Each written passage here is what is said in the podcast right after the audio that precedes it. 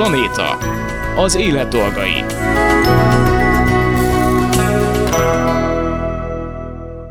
Köszöntöm a hallgatókat, Laj Viktória vagyok. A mai adásban először is egy új rovattal ismerkedhetünk meg, ami az elmélyülő névre hallgat. Itt megpróbálunk majd lelki érintettségű, pszichológiai és egyébként majd filozófiai kérdéseket is elővenni, és remélem, hogy megbocsátják nekem a hallgatók, hogyha a rovat első beszélgetését egy állatos témában kezdem, valamiért nem tudok ettől elszakadni, de ígérem, hogy el fogok egyébként. Egy nagyon meghatározó meghatározó jelenségről fogunk most az első fél órában beszélgetni, és egyébként majd a, a jövő heti adást is ezzel fogjuk indítani, illetve ennek a beszélgetésnek a folytatásával, hiszen az állatokkal, a társállatainkkal való kapcsolat úgy veszem észre, hogy egyre erősebb. Ennek a, hát az előnyeiről és lehetséges buktatóiról is beszélgettünk. A második fél órában pedig Kuris Anita etológussal folytatjuk a, a beszélgetés sorozatunkat. Kezdjünk is bele.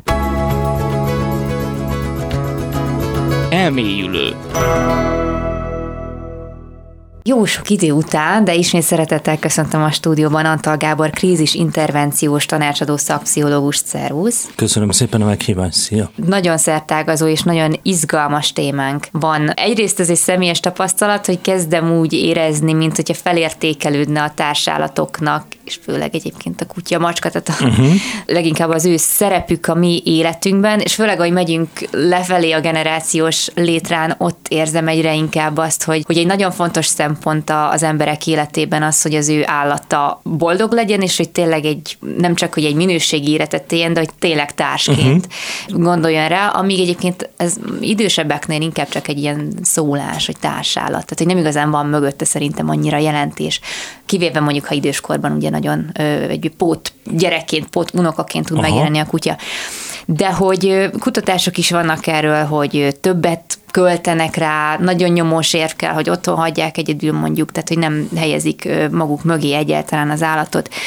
Hol is érdemes elkezdeni? Talán a kötődés az, ami egy nagyon meghatározó dolog ebben az egész történetben, és főleg az az érdekes, hogy a kötődést egy állattal lehet-e úgy vizsgálni, mint egy emberrel, hogy vajon eltére a kötődés, amit kialakítok a kutyámmal, mint mondjuk egy barátommal, vagy egy párommal, vagy bárkivel, hogy mi az lényegében ez a kötődés, ezt vezessük fel egy kicsit. Hát tényleg jól mondhatod, hogy szerteágazó a téma, és elég nehéz megfogni, úgyhogy nagyon józannak kell lennünk, hm. hogy megtartsuk itt a fogalmi határokat. Nekem az első, ami eszembe jut a kötődésről, az az, hogy, hogy valami olyan viszonya az élőlényeknek egymáshoz, lehet az ember-ember viszony, ember-állat viszony, vagy állat-állat viszony, amiben biztos, hogy van egy időbeliség. Tehát azt gondolhatjuk, biológusok is mondják, pszichológusok, hogy valamennyi időnek, úgynevezett kellő időnek kell eltelni a két szereplő, vagy a hány szereplő vagy csoportba egymás között ahhoz, hogy megjelenjen ez a bizonyos kötődés, de hogy mit hívunk annak, én csak a saját szavaim miatt mondanám, nem is annyira egyetemi tankönyveket, valami olyasmi kapcsolódás, kapcsolat, ami, ami vélhetően tartós, tehát nem egy-két napra szól, adott esetben az élőlények egész életére, vagy meghatározó hosszú ciklusára, és egyáltalán nem biztos, hogy ez a kötődés pozitív lesz, vagy, vagy vidám lesz, vagy örömteli lesz. Induljunk ki csak abból így a közös nevezőből, hogy van olyan, hogy kötődés. Tehát valami viszonyt, érzelmi, gondolati, viselkedésbeli viszonyt kialakítok a másik személy felé, vagy az állat felé. De hogy, e, de hogy ezt mi határozza meg, hát ilyeneket mond ugye a gyermekpszichológia, meg a fejlődés lélektan, hogy ha most a humán kapcsolódásokat nézzük, hogy uh-huh. az édesanyának, vagy az elsődleges gondozónak, az elsődleges tárnyak, ahogy így műszóval hívja a pszichológia sokszor az anyát, az, az feltétlen fontos, hogy lehetőleg meleg érzelmi reakciójú, gondoskodó, az utódja, utódja szükségleteire nagyon pontosan, jól odafigyelő, magyarul a másikat jól észlelő tulajdonságokkal kell bírnia. Mondjuk ez a szülőanya, vagy a állatoknál ugye bármilyen ilyen, ilyen anya, vagy az elődje az élőlének, és ez azért fontos, mert akkor egy ilyen úgynevezett tükröződés ki fog alakulni, tehát azt érezheti az egyed, aki, akiről gondoskodnak, hogy az én gondozom, az én anyám, vagy bárki, aki fontos nekem, az ellát, mivel lát el élelemmel elsősorban, ugye? Aztán biztonsággal, aztán van valami közelség. Hát a fejlett élőlényeknél látjuk, nem csak kutyáknál, macskáknál, főemlősöknél, sokkal egyszerűbb életformáknál vízi állatoknál, polipoknál, halaknál, hogy van taktilitás, van érintés, tehát valahogy a két élőlény között van közelség. Nagyon nehéz azt elképzelni, hogy kilométerekről, meg száz kilométerekről van kötődés. Nincs. Ezt hagyjuk meg a szép irodalomnak, meg a, a regényeknek. Kell valami fizikai közelség tartósan, és kell valami biztonságos élményvilág, ahol megélheti a kiszolgáltatott egyed, akár embergyerek, humángyerek, akár állat utód, hogy ő vele foglalkozva van, ő fontos, az ő szükségletére, igényére viszonylag gyorsan és pontosan reagálnak a gondozók. Na és valahol itt kezd kialakulni a kötődés. Viszont aki, akinek én vagyok a gondozó, gondozója, akkor ez visszafele is kialakulhat, mint egy gondozó. Hogy nem? Abszolút Viszont. jó a kérdés, mert hogy, hogy, hogy a felvetésed, mert hogy ha én gondoskodok egy élőlényről, az aranyhaltól kezdve a legfejlettebb élőlényig, az ember gyerekig, akkor ugye biztos, hogy az én idegrendszeremben ugye használja a pszichológia tükör neuronokat, meg a tükrözést, mint egy, egy mechanizmust, egy műveletet, kialakul az a fajta rezonancia, és hogyha nem vagyok nagyon komoly klinikai beteg, nincs olyan nagyon súlyos elmebetegségem, és ezt most őszintén komolyan mondom, hanem úgynevezett normál, kvázi színemorbó személyiség vagyok, mint anya, vagy apa, vagy gondozó, egy állatnak a gazdia, akkor az nehezen elképzelhető, hogy engem nem fog megérinteni, és nem fog rám hatni, az ahogyan gondoskodok a rám bízott élőlényről ő hálát fog mutatni azért, hogy megsimogatom, játszok vele, elringatom, biztonságba helyezem, és ezt gyakran megteszem tartósan. Ugye megjelenik láthatatlanul, hát, illetve az ideghálózatban ez nagyon is látható az agykutatók számára, pozitív érzelmi viszonyulás. És ez oda-vissza működik, ahogy mondod, kölcsönös. Noha csak én gondoskodok, és kvázi kiszolgáltatott helyzet van, egy, ha úgy tetszik, egy függőleges helyzet, mert rám van bízva az adott élőlény élete sorsa, valamilyen, de az, az hangsúlyozom, az nagyon nehéz elképzelni, hogy ez nem hat vissza rám. És ezért nagyon érdekes, most csak egy, mondjuk egy klasszikus idézetet hirtelen most a beszélgetés alatt eszembe jut az exupérének a kis hercege, és nem, a, nem valami szentimentális, romantikus kép miatt, hanem pszichológiai szempontból. Amikor ugye arról beszélget a kis herceg, meg a róka, ha jól emlékszem, hogy mitől értékes, vagy mitől vagy te fontos mi adja meg az értékét a kapcsolatnak, ha nem is szó szerint, de ugye erről diskurálnak. És azt mondja, hogy a veled töltött idő, a rátfordított idő, a rátfordított energia. Tehát ezt odaadom a másiknak. Uh-huh. Akár kutyám van, akár kisfiam van, lányom, gyerekem, nagyapám.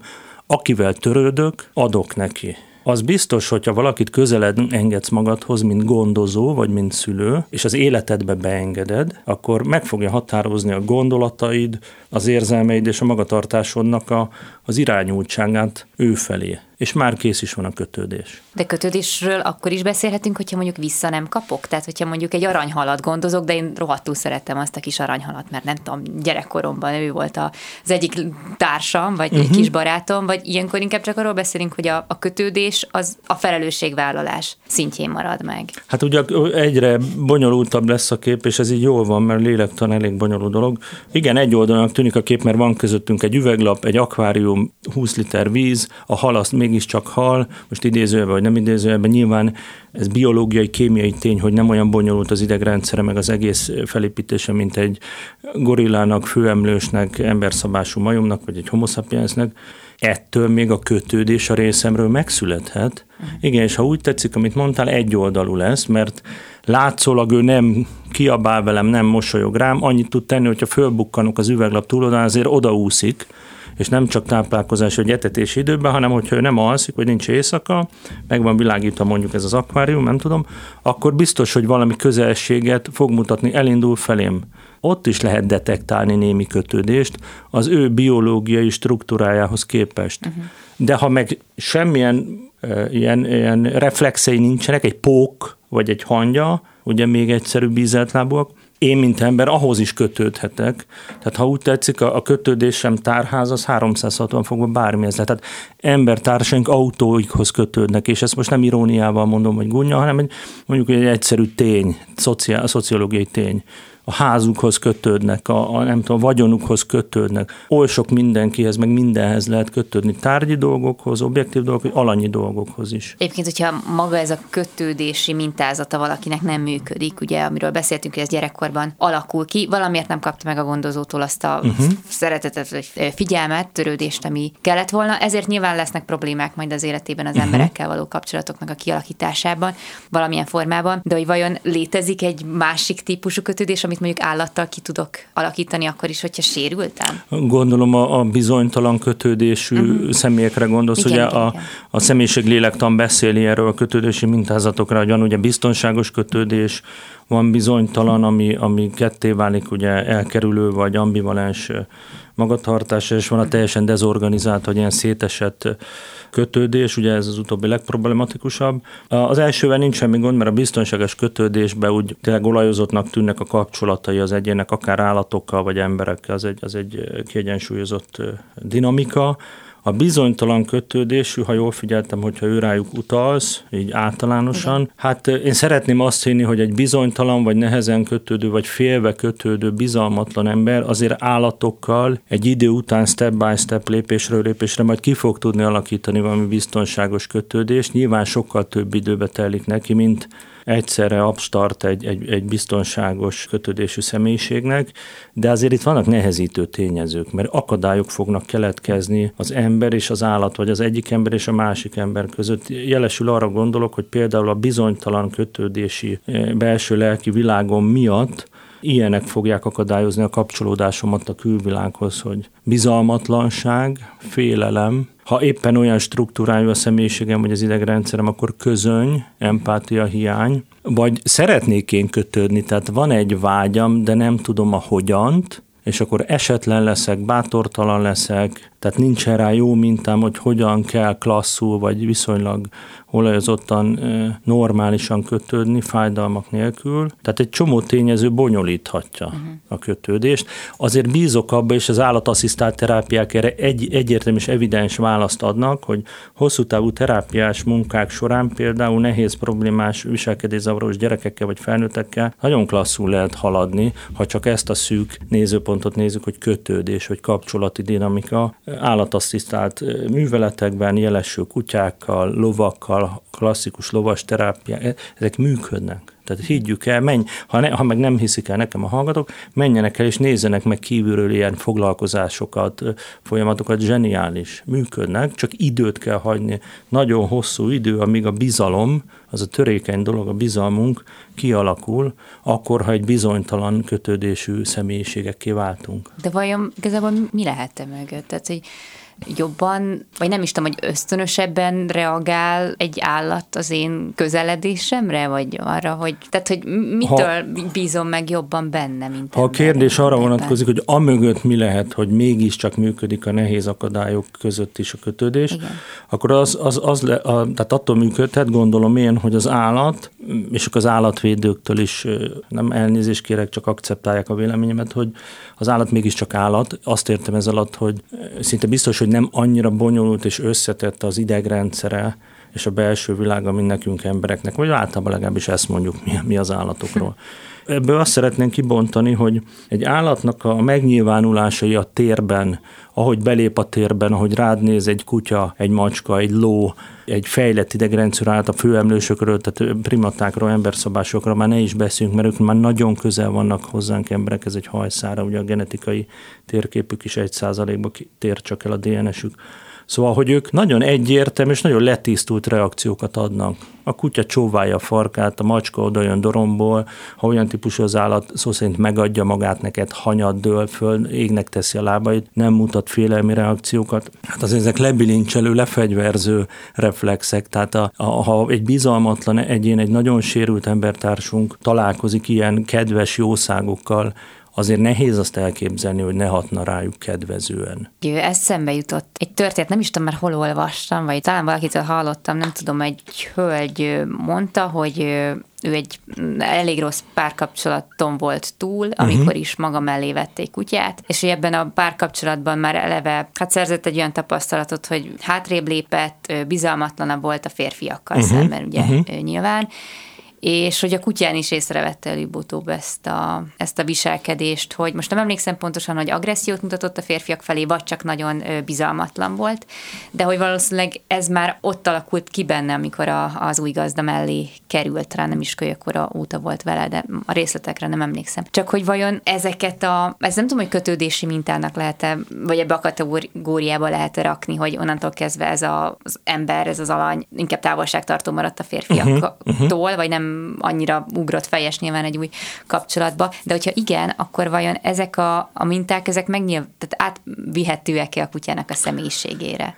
Hát ugye azt szokták mondani, nálamnál okosabbak etológusok, meg állatkutatók, viselkedéskutatók, hogy a kutya, meg a fejlett élőlények, társállatok nagyon átveszik, át tudják venni, van képességük átvenni a gazdának, a gondozónak, vagy a térben lévő személyeknek a, hát ami manapság divatos szóval szokták mondani, a rezgését. Értsünk ez alatt bármit, hogy mi az, hogy rezgés. Láthatatlan dolgok, a hangulata, a hangtónusa, a gesztikulációja, vagy csak a, a némasága, ezt valahogy nekünk embereknek még mindig a 21. században kéne ízlegetnünk, megértenünk, vagy, vagy kezdeni elfogadni, hogy a körülöttünk élő állatok rendkívüli képességekkel rendelkeznek. Nem azt mondom, hogy földön túli, meg természet feletti, hanem olyanokkal is, amit néha mi nem is gondolnánk róluk, mert hiszen ők csak állatok.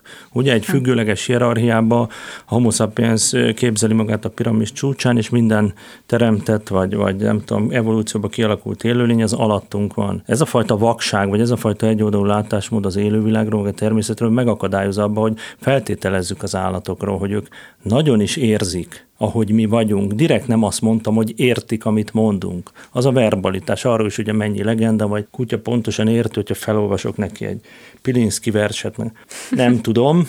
Lehet, hogy érti. Lehet, hogy érti is, igen, akkor nagyon nagy szókincsének kéne lennie, de az biztos, hogy az intuíciója, a mély állati zsigeri ösztönei, azok nem hazudnak. Minden szervezet, jó struktúrát fejlett élőlénynek vannak intuíciói, ösztönei, zsigeri működése. Ezek jellemzően a félelemre vannak, a túlélés, mint a félelemre vannak kihegyezve. Hát a terápiás térben, csak a saját kutyámra gondolok, és 11 éve velem van, majdnem 9000 órát végighallgatott a beszélgetéseket hát látom rajta nap mint nap, még nem egy klasszikus munkakutya, hogy még idősként is pontosan észleli, ha a terápiás vagy konzultációs térbe a kliens rossz állapotba kerül, vagy olyan emléket idéz föl, és még csak sírnia se kell a másiknak, automatikusan az idős kutyám nagy nehezen föl kell, oda cammog, és az ölébe hajtja a fejét.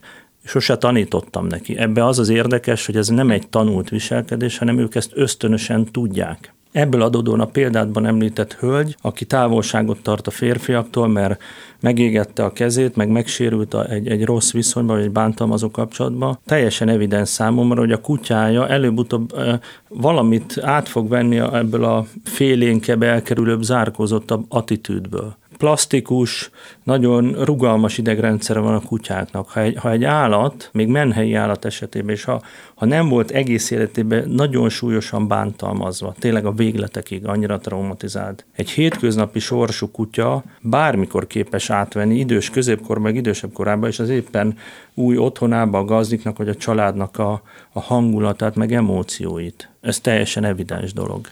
Igen, egyébként nagyon érdekes, hogyha az ember tart egy kutyát, vagy hát tart egy kutyával él együtt, hogy, hogy elkezdi megfigyelni a kis fura dolgait, és aztán visszakeresi a saját magában, hogy ez most vajon az ő személyiségéből uh-huh. fakad, vagy esetleg a kutyának az egyéniségéből. Egyébként például nálam volt az, hogy a, a kutyám, amíg még pár hónapja van egy másik uh-huh. kutya is, uh-huh. egy menhelyi kutyus, és hogy teljesen megváltozott a személyisége, ahogy bekerült hozzánk az új, mert azelőtt a séták alatt tartózkodó volt, félős, tehát hogy Aha.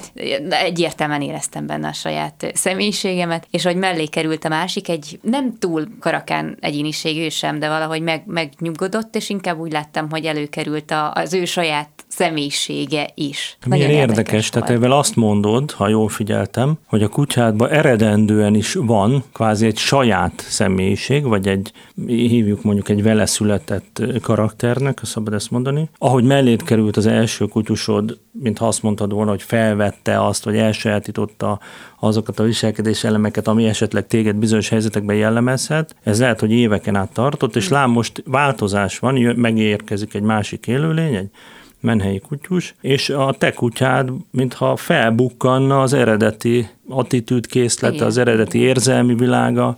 Ez azért jó történet, amit most mondtál, nyilván nem tudtam, mert nem beszéltük meg előre, hogy arra példa, hogy mennyire sokszor leegyszerűsítjük, vagy egyoldalúan látjuk a, az állatokat magunk körül, főleg a fejlettebb szerkezetű állatokat. És aztán kiderül, hogy, hogy hihetetlen gazdag érzelemviláguk van, gazdag személyiségük van. Aki állatokkal foglalkozik, és mondjuk nem a kihasználtság szintjén, tehát mondjuk vágóhidot üzemeltet, vagy nem tudom, cirkuszi bizniszbe utazik, vagy, a, vagy az állatok kihasználásába, az pontosan jól meg tudja figyelni a mindennapi életbe, hogy hogyan, milyen zseniálisan működnek az állatok. Csoporton belül saját szociológiai hálójuk van, és, és megtalálják automatikusan a helyüket, és kommunikálnak, és ez nem is kérdés, hát egy, egy, egy viselkedéskutató számára az evidens. Hát csak aki er, erre egyszer rájön, onnan már nincs, nincs visszaút. Tehát, hogy itt jönnek egyébként be ezek a dolgok a képbe, mint hogy nagyon erősen kötődsz ahhoz az, ahhoz az állathoz, törődsz vele, azt akarod, hogy jó legyen neki, de át lehet esni a túlsó oldalá, oldalára is alónak, hogyha egyszerűen antropomorfizálod, olyan érzéseket, igényeket látsz bele, ami igazából a te fejedben evidens, de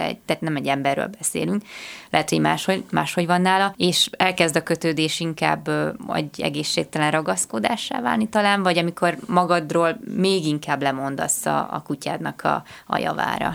Az, az jut eszembe, hogy hallgatlak, hogy hát két dolog alapvetően az egyik az, hogy miért, miért is mondok le magamról, miért, miért lesz előnyös helyzetben a társállatom, hogy rám bízott élőlény. Egyáltalán hogyan kerülök olyan helyzetbe az életembe, hogy ők kezdenek fontosabbak lenni, én azok közé, a pszichológusok közé tartozok, nyilván többi pszichológus nem tudom ebbe a témakörbe, de én azok közé tartozhatok, akik nagyon elfogadóan, meg nyitottan állnak az ember-állat viszonyhoz. Egyfelől, másfelől azért én igyekszem józan lenni, mert Például, amikor ez a téma jön, és ez egy szenzitív téma a mai világban, hogy hol a határ ember és állat között, mennyire a függőleges tengelyből, amit az elején beszéltünk, mennyire emelem viszintesen egyre inkább magam mellé rám bízott, vagy mellém sodródó állatokat az életbe, és aztán, hogy még tovább megyek, mit kezdek velük, a társállatot is lehet még fokozni, akár szélsőséges BTK-s irányokba, meg, meg lehet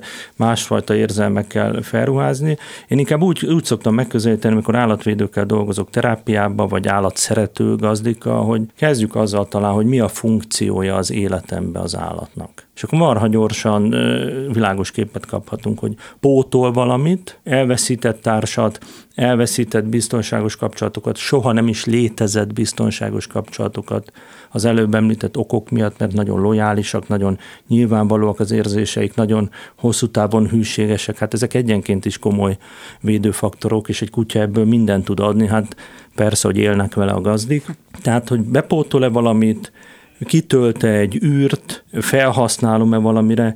Én azt mondom, hogy még ezzel sincs semmi baj, csak akkor lássam pontosan, és értsem, mint ember, hogy a megnyilvánulásaim, a, a viselkedésem a kutyám, vagy a lovam, vagy a nem tudom mi kecském felé, vagy a delfinek felé, az honnan fakad. Jól mondtad, nagyon könnyen abba találja az ember magát, hogy már-már 50-50, 50-50 relációban van az állatokkal. Most nagyon halkan mondom zárójelbe, még ebben sincs semmi baj, hogyha a főszereplő, jelesül az ember és az állat nem használja ki egymást, nincsenek visszaélések, nincsenek beteges, meg, meg tényleg a normalitás határai csúroló dinamikák. Most nekünk mi közünk van ahhoz, hogy ki hogyan él. Ha van nem okoz fájdalmat, visszaélést, bűncselekményt sem maga, sem a körülötte élők számára. Hát tudjuk jó, hát van, ahol hat állat van egy udvarba, van, ahol 600 állat van egy udvarba, van, ahol egy van, valahol egy sincs. Tehát Inkább nekem az a fontos lélektanak pszichológiailag, hogy akik szerepelnek egy ilyen konstellációba, ők hogyan érzik magukat. Uh-huh. Ha visszaélés van, fájdalomokozás van, BTK-ba ütköző cselekmény van, nem tudom, olyan dolgok vannak, ami a normalitást megszegi, akkor azon el kell gondolkozni, hogy az valószínűleg egy, egy téves, vagy egy, egy zsákutcás kötődés, vagy egy nagyon furcsa, bizarr kapcsolódás. De hát mi honnan tudnánk eldönteni, hogy az jó. Hát őt az nyugtatja meg egy magányos embert, aki végtelenül csalódott az emberi világba, és azért ilyet ismerünk az elmúlt tízezer évből sokat, teljesen evidens az állatok felé fog fordulni. Ott leli meg mondjuk a tartósan a lelki nyugalmát, vagy a biztonságát. És persze olyan is van, aki ezen túlmegy, és nagyon furcsa cselekményeket csinál az állattal, amiből bűncselekmény lesz, meg, meg leleplezések, nem tudom, hallunk ilyen hajmeresztő eseteket nap, mint nap, hogy ki hogyan él az állataival. Nyilván ez, ez, ez túlmutat már a normalitásom ha ilyen történik. Szexuális visszaélés egy állattal, bántalmazás, elhanyagolás, stb. stb. De ezek már mind-mind a pszichológiai és a pszichiátriai témák felé mutatnak. Itt most meg kell szakítsam a beszélgetést Antal Gáborral, krízis intervenciós tanácsadó szakpszichológussal, hiszen most hírek következnek, és a következő fél órában más témával megyünk tovább, viszont a jövő héten innen folytatjuk a, a beszélgetésünket. Többek között arról is beszélgetünk majd, hogy az, hogy egy nagyon jó, stabil érzelmi kötődést, kapcsolatot sikerül kialakítanom a, a társállatommal, akkor ez segíthet abban is, hogy visszanyerjük a bizalmunkat az emberekben, hogyha esetleg azt előzetesen elveszítettük. Gazdi képző. Társállattartás felsőfokon. És ahogy a múlt héten megígértem, a mai adásunkban is folytatjuk a, a beszélgetés sorozatunkat. Kuris Anitát, etológus, kutyaviselkedés terapeutát köszöntöm a stúdióban ismét. Köszönöm szépen, hogy bejöttél. Köszönöm a meghívást, ismét köszöntöm a, né- a nézőket, hallgatókat. Szia, Viki. A múltkor felvetetted a, a kutyagyerek kapcsolatot, ami mint általában maga a kutyázás egy borzasztóan szerte ágazó és minden mindennel összefüggő téma. Talán egy picit bele is ugrottunk nagyon a, a mély víznek a, a közepébe, úgyhogy szerintem remélem, hogy a hallgatók nem haragszanak meg, hogyha egy picit teszünk egy lépést hátra, vagy kettőt, uh-huh. és máshonnan indítjuk a mai beszélgetést, és nem feltétlenül a kutya-gyerek kapcsolat irányából, de oda is el fogunk uh-huh. majd jutni előbb-utóbb.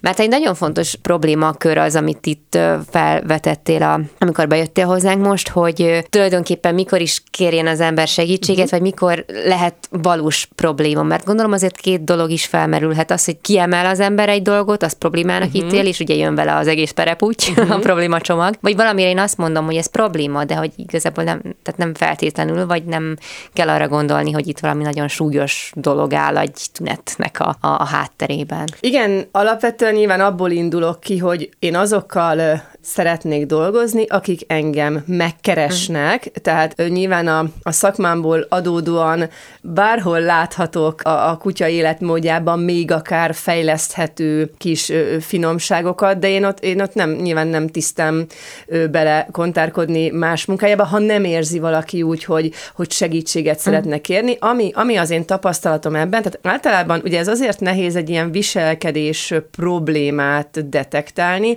mert ez nem olyan olyan mondjuk, mint egy fülgyulladás, vagy egy, egy sípcsontörés, hogy egyértelmű, hogy mi a tennivaló, hanem van, van mondjuk egy tünet, ha szerencsés esetben a gazda, gazda hétköznapját megnehezíti a kutyával együttélés, mert mondjuk húzza a pórázt, vagy nagyon kezelhetetlen az utcai viselkedése miatt, vagy ne adj Isten, ugye, ami gyakori, hogy ebben azért időben megkeresnek, hogy esetleg valamilyen agresszió probléma van. Tehát van egy kirívó cselekedet, ami már a gazdát a hétköznap mindennapjaiban zavarja, de az is lehet, hogy nagyon hosszú idő vezet el idáig, mire mm. megjelenik ez a tolerálhatatlanság. Tehát a gazda egy, egy ideig próbál nyilván tojáséjakon lépkedve esetleg elkörüli azt az útvonalat, ahol a kutya kezelhetetlen, csak rövid, rövid sétákat tesz, csak a futtatóig megy és haza, tehát hogy elkezd valamilyen módon óhatatlanul kikönnyíteni, és mhm. amikor mm. már, mm. és ugye nyilván az a, az a veszély ennek a kikönnyítésnek, hogy az ugye ráadásul akkumulál akkumulálja ezeket a problémákat, ráadásul új viselkedés problémákat is behoz, tehát ezt látom sokszor, hogy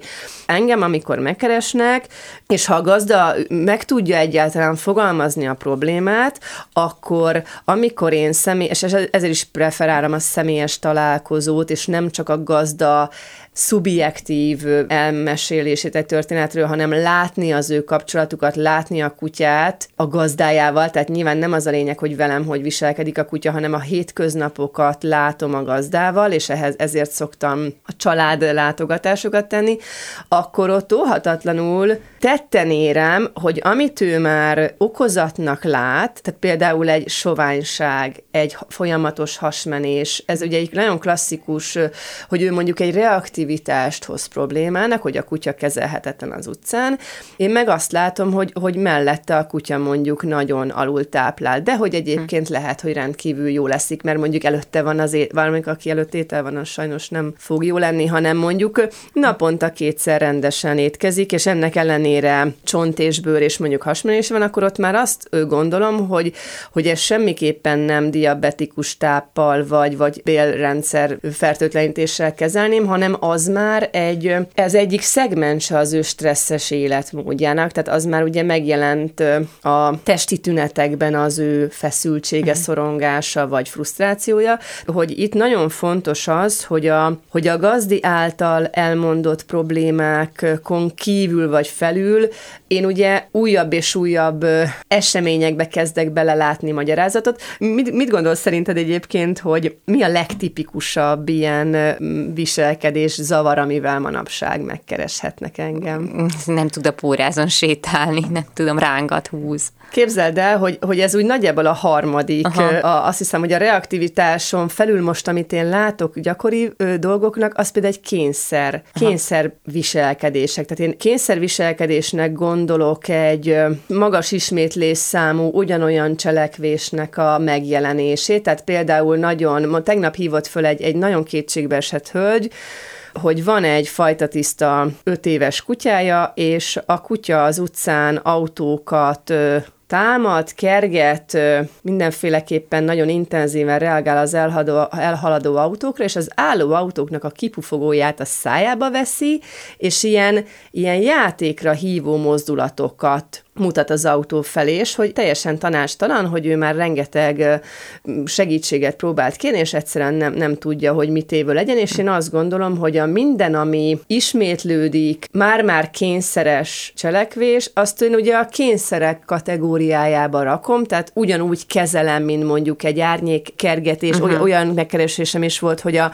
hogy a border collie kergeti az árnyékát a gazdának a lakásban. Tehát erre se gondolom, hogy ez egy tere terelő ösztön, és nyugtával dicsérjük, hogy ez egy terelő ösztön, és, és semmi baj, mert azt gondolom, hogy egy autókergetés, egy árnyékkergetés, ezek olyan végtelenített, kioldhatatlan, kielégíthetetlen, torzult ösztönök talán, vagy, vagy, vagy viselkedés, rendszeres viselkedés mintázatok, amit mindenféleképpen a kényszerek szintjén kezelnék, ezért nyilván a kutya életmódjába bele, belenéznék, hogy milyen az ő napi rendje, milyen az ő pihenő, ugye múltkor beszélgettünk a pihenőidő fontosságára, tehát hogy, hogy nagyon-nagyon nem mindegy, hogy milyen jelenséget hova értünk. Azt is egy ilyen kényszeres dolognak érzékelem, hogyha mondjuk, és, és találkoztam is ilyen kutyussal, hogy egyszerűen a gazdi jelenlétében képtelen volt a kutya pihenni. Állandóan egy ilyen fixáló, gazdát bámuló, hm. lihegő, állandóan testkontaktusba vágyó kiskutya, egy olasz, olasz agár volt egyébként, tehát hogy, hogy nagyon, nagyon, nagyon zaklatottnak láttam a kutyát, és én semmiképpen nem gondolom, hogy ez egy, ez egy idegrendszeri betegség, tehát nem, nem feltétlenül betegségnek titulálnám ezt, hanem, hanem azt gondolom, hogy az életmóddal lehet ez ezen, és, és, és hál' Istennek meg is tudtuk ezt oldani. Tehát, hogy, hogy nagyon fontos ez, hogy a gazda lát valamit, de a valóság mögött sokkal több minden van, és talán ezért fontos ezt, a, ezt az analizálást, tehát ezt a terápiás jellegű megközelítést megtenni szerintem. Itt erre az idegrendszeri dologra hagyj kérdezzek vissza, mert hogy ez bennem is felmerült egyébként, hogy uh-huh. beszéltünk reaktív ö, uh-huh. kutyákról, és az, hogy valamire hát reaktívabban reagál bizonyos uh-huh. dolgokra, hogy ez, ez feltétlenül egyébként egy, egy viselkedési dolog, vagy akár lehet neurotikus, tehát hogy idegrendszeri. E, ugye azt látom, hogy óhatatlanul, akár egy, ahogy a, akár egy hasmenést is nagyon könnyű egy tápváltással, egy diabetikus irányjal, egy nem tudom én, valamilyen ilyen szempontból a konkrét esetet kezelni. Ugyanígy uh-huh. gondolom, hogy van, aki ugye homeopátiás gyógy, gyógykezelést alkalmaz uh-huh. bizonyos tünetekre. Nagyon, nagyon sok ilyen kutya, ilyen kutyával dolgozom, akik előtte megjártak alternatív gyógymódokat, megjártak tápváltást, táplálást, ilyen-olyan adalékot, kiegészítő táplálkozást, és semmi nem változtatott. Azt gondolom, hogy természetesen van olyan, hogy egészségügyi oka van egy viselkedés hátterének, de a, a tapasztalatom az, hogy a nagyszámú esetszám, akikkel én dolgoztam, és akikkel, akiknek akár ez is volt a hipotézis, hogy lehet, hogy ennek valami egészségügyi okai vannak, és elkezdtünk a terápia, viselkedés terápiával elkezdtünk dolgozni, érdekes módon hm. megszűntek ezek a tünetek. Tehát olyan, olyan kutyusom is volt, ő is egyfajta tiszta kutya volt, ő egy, ő egy pumi volt. Úgy jutottak el hozzám a gazdik, hogy, hogy a kutya szellemeket lát. Ez volt a tünet, hogy a kutya éjszaka felkel, és, és nézelődik, és ez tuti, tuti, hogy a kutya szellemeket lát. És akkor én úgy voltam vele, hogy kezeljük úgy, mint a többieket, nézzük meg ezt viselkedésterápia szemmel, és feltételezzük, hogy ez a viselkedés is csak egy olyan viselkedés, ami a figyelemkapás uh-huh, miatt uh-huh. rögzült a kutyában, hogy, hogy hajnal három kórakor a lámpa fölkapcsolódik, a gazdi fölkel, és, és együtt nézik a párjával a kutyát, aki ő szellemeket néz, és ennek ilyen szempontból lesz valamilyen módon közönsége, vagy hát ugye figyelmet kap ez a viselkedés, és akkor pontosan ilyen perspektívából közelítettem meg, hogy tekintsük úgy lehet, persze nyilván szellemekben akár még hihetnénk is a szellemekben, vagy hát bizonyára persze, hogy, hogy van, aki hisz is, de hogy itt most egy kicsit tekintsünk el ettől, a szellemidézéstől, és maradjunk meg azon a szinten, hogy kezeljük a kutyát kutyaként, és kezeljük uh-huh. ezt egy viselkedés, egy torzult viselkedésként, és, uh-huh. és ez lett a vége, hogy, hogy szépen a, a terápiával, az életmódváltással a, a kutya kutyaként való életkezelésével egyszer csak az, azokat a híreket kaptam vissza, hogy végig tudja már a babi aludni az éjszakát. Tehát, hogy én úgy gondolom, hogy nem kell ilyen nagyon elszaladni ilyen alternatív megoldásokba, egyszerűen csak kezeljük a viselkedést a helyén, uh-huh. csak nyilván érdemes minden viselkedésnek megtudni, hogy mi, mi áll még ott a háttérben, mi a gyökere, mi az oka, és akkor szépen úgy kezelni, hogy erre azért van egy ilyen komplett kezelési útmutató, hogyha az ember aként tekint egy viselkedés, ami, tehát amennyiben én ezt azt mondom, hogy rendben vegyük, hogy ez egy kényszerviselkedés, és aként kezeljük, lásd, meg is oldódott. Tudok még egy nagyon-nagyon szemletes példát hozni, egy nagyon kedves idős házas pár két kis szálkás tacskót val él együtt, és ott azért a kislányok ilyen unoka szerepbe vannak egy picit, és az volt a probléma, amivel megkerestek, hogy a, hogy a fiatalabb kutyus nem akar játszani az idősebbel, és, és a gazdi csak ezt látta problémának az ő életükben, és amikor én elmentem hozzájuk, avval szembesültem, hogy a, hogy a kiskutya gyakorlatilag egy ilyen Stalingrádot ásott az udvarba, tehát teljesen órákon keresztül avval tölti az idejét, hogy fölássa a, az udvart, ő labdafixált, retteg a sétán, nem, nem mer kint lenni a gazdival, tehát hogy nagyon, nagyon sok probléma került elő amellett, ami az eredeti panasz vagy kifogás volt. És azt nem is látták ők problémának És nem egyébként? látták ők problémát. Éppen ez a, ez a lényeg, hogy ugye arra a kérdésre, hogy de hát, de hát az udvar borzasztó állapotban van, az volt a, a gondolat, hogy mivel ő egy kotorék kutya, ugyanaz ez nagyon baj. gyakran, nagyon gyakran hallani ezt És én meg azt gondolom, igen. hogy, hogy értem én, hogy kotorék kutya, de hogyha valaki öt órán keresztül hm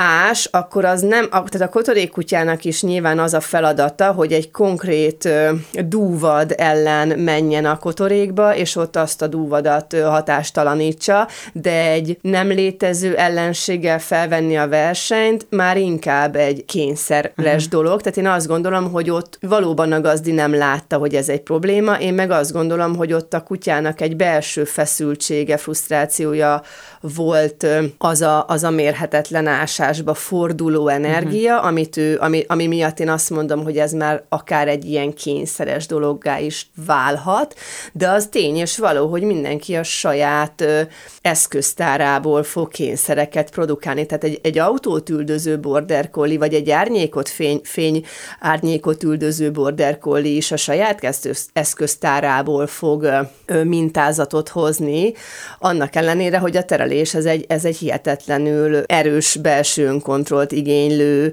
fegyelmezett pásztorral együttműködő magatartás, tehát hogy az nem úgy van, hogy boldog-boldogtalant összeterelek, mert akkor ott a kecskén és a, a őzön kívül még a bárány is, tehát hogy, hogy azt gondolom, hogy annak is van egy, egy rendszere, hogy kit kivel terelünk okay. össze, és mikor és merre. Ez a lényeg, hogy hogy aki engem megkeres, az lehet, hogy akkor még nem is tudja, hogy egy csomó más dolgot is oda fogunk sorakoztatni, ahhoz, hogy a megoldást szépen megtaláljuk. Pont ebből, ebből adódóan, hogy a, hogy a reaktivitás és szeparációs szorongás, mint, mint nagyon gyakori korkép manapság. E, e, eleve azt, azt gondolom erről, hogy bizony ők kézenfogva jár ez a kétféle két típusú probléma, ami ugye nyilván a gazdinak is probléma a hétköznapokban, de én úgy gondolom, hogy az a kutya, aki aki az otthonában nem tud pihenni, kikapcsolni, nyugodt lenni, uh-huh. tehát mondjuk aggódik, és ugye ezt hívják szakmailag a szeparációs szorongásnak azon, hogy a gazdi nincs otthon, az a kutya attól, hogy kialvatlan, attól óhatatlanul az utcán reaktív lesz, uh-huh. hiszen hiszen van egy terhelt idegrendszer, egy kialvatlanságból adódó terhelt idegrendszer, ráadásul azt gondolom, hogy a, hogy a reaktivitás, mint egy ilyen nagyon felfokozott idegállapot, és a, és a szeparációs szorongás, mint szintén egy felfokozott magas pulzusszámú, hiperventiláló idegállapot, azt gondolom, hogy egészen közel áll a fiziológiája a két állapotnak egymáshoz, ráadásul ugye az is egy nagyon gyakori dolog, és ezt látom a, a kutyákon, akikhez járok, hogy azért aki az utcán reaktív, azért az otthon is tehát, hogy ha uh-huh. csak nem egy tanyán élsz, nem tudom, messze a várostól, és, és, és nem tudom, nincsenek beszűrődő zajok, akkor lehet, hogy az a kutya tud pihenni, de, de én ezeknél a kutyáknál azt látom, hogy jó hatatlanul otthon is reagál, otthon is tud ugató rohamot kapni, hogyha nem tudom, valaki elmegy az ajtó előtt, és ez, ez ráadásul még csak nem is, szintén, ahogy ugye mindig ez a veszőparipám, hogy itt semmi nem fajta függő, tehát ugyanúgy van keverék kiskutya, aki, akivel szeparációs gondok vannak, ugyanúgy van fajta tiszta, akár tenyésztőtől jött, akár mentett, tehát hogy, hogy teljesen független a, a, a kutyának a, az e, előélete, hiszen ez azon is múlhat, hogy, hogy eddig milyen, milyen segítséget kapott, milyen körülményeket kapott az ő kis életére, az életének az uh-huh. elejére. Ugye egy nagyon-nagyon kedvelt sikersztorim az Ozzi nevezetű kis pulikutya, akivel ráadásul online dolgozunk, csak mert, mert tőlem nagyon messze laknak, és úgy keresett meg a gazdi a, kapcsolatunk, vagy hát így a ismerettségünk legelején, hogy, hogy a kutyával lehetetlen sétálni az utcán, ugatja a kutyákat, a kutyaiskolába kezelhetetlen, mert meg, megvadul a pórázon, és akkor elkezdtünk ugye online dolgozni, rendkívül elkötelezett, rendkívül szorgalmas a gazdi, de, de az, a, az a büszkeség mondható el, hogy, hogy ezzel a kiskutyával elkezdtek kiállításra járni, mm. és ráadásul a, a, a kutya adottságainak köszönhetően fantasztikus eredményeket ér el, tehát vélhetően tenyésztésbe vonható lesz. Tehát, hogy, hogy azt gondolom, hogy, hogy megfelelő szorgalommal nagyon szép segítségeket és szép változásokat lehet elérni a viselkedésben, uh-huh. és ráadásul az Ozzi sem kölyök kutya, tehát ő, ő, egy, ő egy három, azt hiszem három éves kutya, tehát azért ez felnőtt korban is el lehet kezdeni ezeket a terápiákat, de ugyanígy egy szintén egy rendkívül reaktív Shiba is dolgozom, aki, aki, akivel szintén egészen jó eredmények kezdenek születni. Egyrészt ugye mondtad, hogy a reaktivitás mögött állhat sokszor szeparációs szorongás, viszont az is egy olyan dolog, ami, tehát hogyha nem vagyok otthon, akkor nem tudom, nem látom, főleg, hogy egy nem. csetben szorongó állatom van. Igen, tehát hogy egyrészt az is nagyon fontos ebben a összefüggés látásban, hogy nem feltétlenül függ össze egyik probléma másikat. Tehát aki reaktív, az nem feltétlenül lesz szeparációs szorongó. Nagyon sok minden körülménytől függ. Mindenféle alternatív variációk vannak arra, hogy mi lesz a, mi lesz a végső látott elakadás. Uh-huh. Tehát, hogy aki reaktív, az nem feltétlenül szeparál. Aki, aki szeparációs szorong, az nem feltétlenül pisil be. Vagy ugye hát szorongani így van, ahogy mondod, lehet csöndben is, tehát ugye a szorongás az nem egy, az nem egy hangos, sikoltozó, ugató állapot, hanem az egy csendes rágás akár. Tehát ugye egy, egy kölyökkori rágásra azt mondjuk, hogy teljesen oké, okay, hát fogváltás van, a kicsi ugye elüti az időt avval, hogy rákcságat, eleve az íny kicsit uh-huh. irritábilis attól, hogy váltódnak a fogak, tehát a mhm. kölyökkori fogváltásra azt mondom, hogy oké. Okay. Ahogy a felnőtt korban ez megmarad, ez a, ez a rágás, és ugye minden, ami túlzott viselkedés, ott, ott az nekem egy felkiáltójel, hogy hoho, itt valami van, mert amiből ugye órákig tart, visszatérően ismétlődik, minden nap csinálja a kutyám, minden nap sok órát csinálja, azok, azok nekem mindenképpen ilyen, ilyen kényszeres láncdohányzások. Tehát, hogy, hogy, hogy a, a, azt gondolom, hogy ahogy, a, ahogy múltkor ugye beszéltük, hogy a, mennyire fontos a, ezt az időhorizontot tartani, hogy a kutyának a kölyökkora, kamaszkora, felnőtt korában lévő korosztályos sajátságokat kezeljük a helyén, ugyanígy, ahogy egy kölyökkori rágás, egy kölyökkori pisilés, egy kölyökkori nyöszörgés az oké, okay, uh-huh, de uh-huh. ugyanezek felnőtt korban már nekem azt jelzik, hogy itt valami diszonancia van, ő ott nincs jól. Ezért is fontos, hogy, hogy, hogy a kutyát korosztályosan helyén kezeljük. Az hogy tudnád egyébként a korosztályokat év alapján belőni? Hát ugye ez úgy van, hogy, hogy eleve hát nyilván biztos tudod, hogy a méret, méret függő is, hogy egy kutya hogyan érik, meg ugye a nagy testű moloszus Igen. fajtákra szokták mondani, hogy mondjuk ilyen másfél-két év mire felnőttek lesznek, de ugye hál' Istennek a kutyának a, az egyedi testi érése nekünk jó kis indikátor, tehát ugye aki elkezd tüzelni, ő ott már ivarérett lett. Ugye a tüzelés az egy ilyen felnőtté válás, tehát ugye a szukáknál. Tehát most ugye egy szuka kutya átlagba mondjuk ilyen 9-10 hónaposan tüzel be, akkor azt mondom, hogy ő ott, ott már azért bőven kamasz kutya, és akkor ott eltelik néhány hónap, akkor azért az egyéves kutyákra, hogy azt szoktuk mondani, hogy felnőtt, fiatal felnőtt, ugye kamaszkorú, tehát azt gondolom, hogy a kölyökkor az mondjuk tart ilyen, ilyen négy, ráadásul ami még izgi, mert milyen jó, hogy ők ilyen, ilyen nem, nem hazudnak, és nagyon szépen a valóságot mutatják. Ugye egy kutyának a viselkedés változásától uh-huh. detektálható, hogy ő egy érési fázis váltásban van. Tehát a kölyök eredendően nyitott, érdeklődő, barátságos, hiszen a házi állat valója azt diktálja, hogy legyen emberekkel kedves, nyitott, másik kutyákkal kedves, nyitott, tehát hogy, hogy ez egy ilyen eredendő tipikus viselkedés, az is a normális, hogy egy kis kutya, kölyök kutya felfedező, kíváncsi, érdeklődő, nyitott, barátságos. Aztán ez kamaszkorban elkezd ugye óvatos, már hezitál, már résen van, már esetleg megjön a reaktivitás, uh-huh. ugye, mert ahogy már az ivarzásba megy bele, ott nyilván elkezdi akár magát is félteni, tehát megváltozik a magatartása, ugye a kanoknál a felemelt lábbal való pisilésnél mondjuk, hogy ő ott, ott lett ivarérett, tehát azért vannak ennek viselkedésben is, meg magatartásban is, tehát ilyen fiziológiás magatartásban is vannak jelei, hogy mikortól számít ő már kamasznak, ivar érett, ivar, ugye hát szaporodó képes, tehát onnantól, hogy szaporodó képes, onnantól ő már nem kölyök.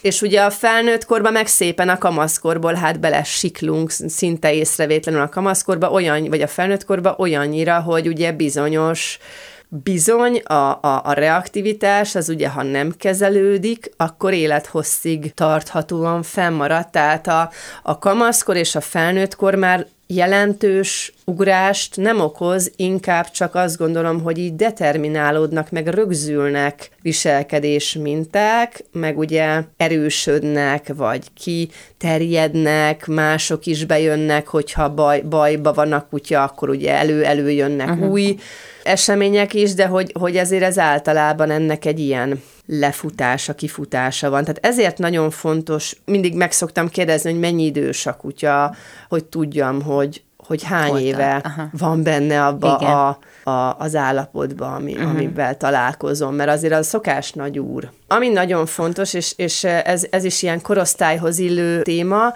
hogy ugye egy kölyköt nem kezdek el, ugye a büntetés szót amúgy se szeretem, mert mhm. mindenki azt hal ki belőle, amit gondol, de hogy egy kölyköt amúgy sem szerencsés büntetgetni, vagy orrára csapkodni, meg mindenféle testrészére, mert hogy ott pont ez a lényeg, hogy segíts úgy, hogy lehetőséget megvonsz, vagy ráerősítesz a jóra. Tehát a, a, a büntetés egy ilyen nagyon klasszikus tévhit, ugye rengeteg tévhit van, de ez a nyúj bele az ételébe. Tehát azért az interneten óvatosan ö, kalandoznék, mert nyilván egy napozás adta bőrpírt elég hamar fogok bőrráknak diagnosztizálni, ha sokat olvasok. Tehát, hogy, hogy az, hogy nyúj bele a kutya tájába, mert neki kutya kötelessége hagyni, hogy te elvedd az ételét. Na, igen, ennél igen. veszélyesebb tanácsot nem nagyon hallottam még, mert a, a gazdával való konfliktus meleg ágya, a gazdára irányuló agresszió, frusztráció, bizalmatlanság melegágya, hogyha én piszkálom a kis kutyámat evés közben. Az a végeredmény lesz, ha kapcsolatunk jó, akkor ami kapcsolatunk minőségét jelzi, hogy a, hogy a kutyám hajlandó mellettem egy velős csontot úgy nyalogatni, hogy én miközben olvasom az újságot, ő mellettem nyalogatja a velős csontot, de ez már akkor a kapcsolatunk szintjének a fokmérője. fokmérője így van. Két-három ugye múltkor beszéltük, hogy mennyi időt kell beletegyek abba, hogy a kutyámmal jó legyen a kapcsolat. Igen, igen, az én kutyámmal épülő kapcsolatomnak a végeredménye és fokmérője, hogy ő mer mellettem velős csontot enni. Uh-huh. Azt úgy érem el, hogy építem a kis kapcsolatunkat, és annak lesz ez a következménye. Hát itt viszont most muszáj megköszönöm a, a mostani Köszönöm beszélgetésünket. Szépen. Kuri tehetológus kutya viselkedésterapeuta vendégünknek, és akkor folytatjuk a, a jövő héten. Ezzel pedig a mai adásunk végéhez értünk, a jövő héten tehát Antal Gáborral fogunk beszélgetni az első fél órában, a második fél órában pedig Kúri Sanitával, és végre elérkezünk a már megígért témánkhoz, kutya-gyerek kapcsolat. Várom Önöket a jövő héten is, most pedig köszönöm a figyelmüket, és további kellemes rádióhallgatást kívánok. Laj Viktoriát hallották viszont hallásra. Planéta. Az élet dolgai. Bye.